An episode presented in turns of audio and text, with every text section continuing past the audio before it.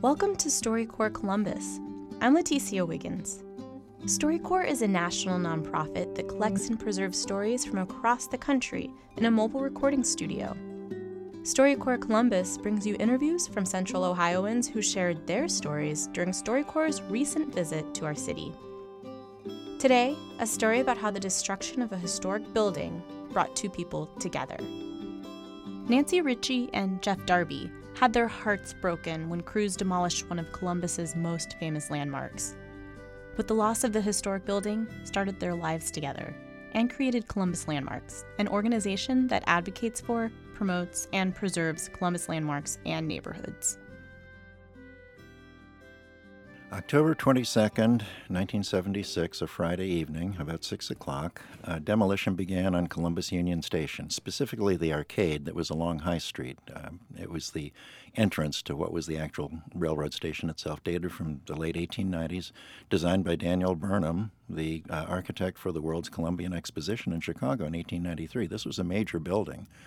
Uh, not just in Columbus, but I think uh, in his body of work yes. because it was so unusual and the arcade demolition began uh, in preparation for construction of the convention center here in Columbus. And the, the problem was Union Station, the arcade, that whole property was owned by the city of Columbus, therefore by the citizens of Columbus. Yet it was a private entity who was building the convention center made the decision without any discussion that the arcade would come down. They knew it would be controversial because they started on Friday night at 6 p.m.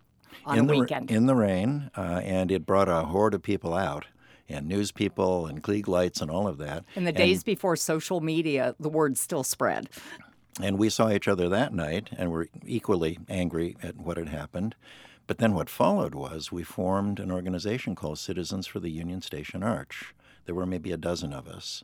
Um, we had some adult supervision. It was mostly younger people. One couple in their 40s were the adults in the room. The rest of us were in our 20s. The uh, adventure of uh, saving the arch that's the last remaining fragment uh, of the Union Station Arcade, and it is in a park in downtown Columbus in what's called the Arena District, and it's still there 40 plus years later for people to enjoy. And it took till 1980 to get the arch disassembled, moved, put in storage, acquired a site, and brought it back, and got it built again. Uh, we had a lot of donated time and materials, um, local architects, a local trucking company. There was a manufacturing plant that let us store the pieces of the arch. The electric company uh, donated a piece That's of right. land it had in yes. downtown Columbus. Mel Dodge uh, did accept that land and made it into a public park once the arch was reinstalled. It was later moved in 1999 to make room for a parking garage and moved to its current location, which honestly is a better location. It's more visible, more people can enjoy it than in that original location. Although at the time in 1977, 1979, we couldn't be very picky about who was offering us land.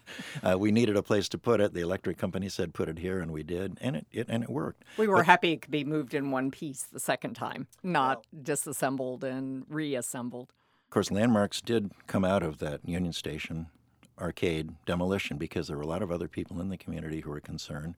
The best thing that happened was that's that's why we bonded and why we got married a couple of years later. It's been it's been a great run, 40 years. Um, I have to say we've had our challenges, but we've also had a lot of fun along the way. And one of the questions people frequently ask us is, how do you work with your spouse and how do you make that work and we found that to be very easy because we have shared interests and we work in a field that we really care about and love i want to thank you for a great life uh, I can't imagine it without you and um, a great legacy, I think. Well, and my thanks to you. There couldn't be a better partner. Nancy Ritchie and Jeff Darby, now retired, continue to fight to preserve historic landmarks. They were recorded this summer at the StoryCorps booth on High Street, just a few blocks north of the old train station site. You can see Jeff regularly on WOSU TV's Columbus Neighborhoods. StoryCorps Columbus is a production of WOSU Public Media. It's produced by me, Leticia Wiggins, and edited by Mike Thompson. Additional podcast editing by Michael DeBonis. WOSU's digital content director is Nick Hauser, our Chief Content Director, Arts, Life, and Culture, is Brent Davis. Special thanks to Diana Bergerman. Here's something that resonates with you. Share this episode on social media and subscribe to the StoryCorps Columbus podcast at wosu.org slash StoryCorps Columbus or wherever you get your podcasts. Thanks for listening.